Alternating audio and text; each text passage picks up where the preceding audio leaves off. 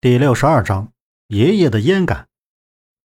昨夜雨水浸透树木，有些潮湿，空气中弥漫着泥土的味道。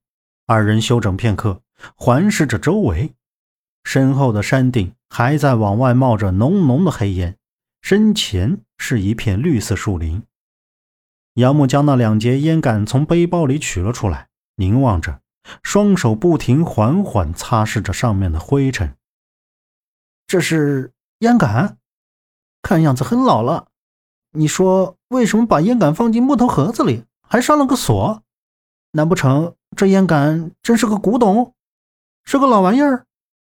杨木，杨木，想什么呢？你倒是说话呀！周震看到杨木把玩着从地窖里带出来的烟杆，奇怪的问道。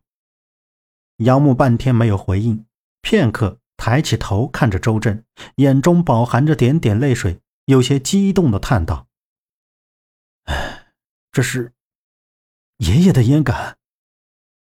爷爷，你说这是你爷爷用过的烟杆？”周震不可思议的看了过去。对，这是爷爷抽了一辈子烟用的烟杆。小的时候听爷爷讲过这个烟杆的来历，说是清末明初的时候。爷爷的祖父杨成还是个有名的政治官员，后来因为出过国，被披上了民族败类的衔称，迫而离开北京。过济南时，被当时山东巡抚招用，还曾兼任过山东华德路矿事宜总理。当事宜总理的那段岁月，大概是高祖父这辈子最难忘的。经常会有人偷偷奉上珍贵的物件给高祖父。但都被拒之于千里。就是那次，一位姓赵的陶窑子老板抱着一个长木盒子来了高祖父家。那人穿的并不好，口音也不是当地人，说是从外省来的，就想让高祖父开张条据，准他包个矿山。当时开矿修铁路确实是人手不够，但包矿不是小事搞不好容易出事儿。那高祖父的责任那可就大了。最后，高祖父只答应让他协助开矿，他提供的人手、工钱也只是按平常人结算。虽然那人不是很满足，但似乎能进矿就已经很好了，满面笑容的将手里的木盒子塞到了高祖父的怀里。未等高祖父说话，就匆匆离去。高祖父第二人派人去找那姓赵的人家，却怎么也找不到，就像是人间蒸发了。再过了几日，高祖父打开那个长木盒子，里面竟放着一根烟杆，上端烟嘴是红玛瑙制，下端烟斗是上等黄铜所制。最令高祖父心中一颤的是，那杆儿竟是黑乌木竹制成，纹络花雕，精致优雅。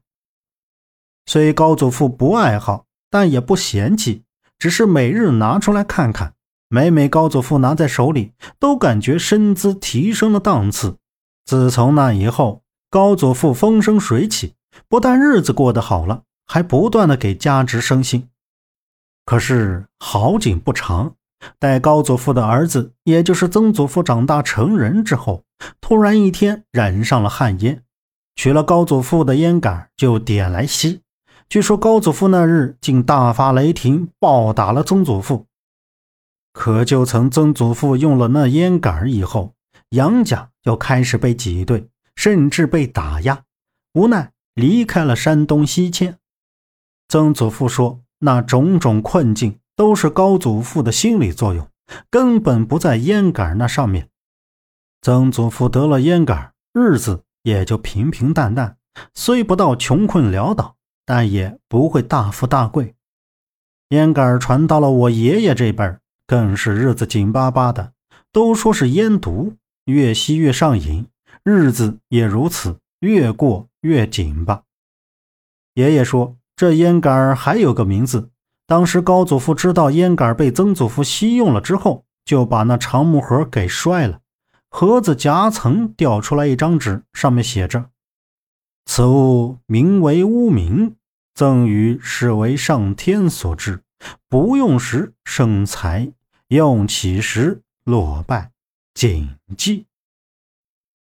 本集播讲完毕，感谢您的收听。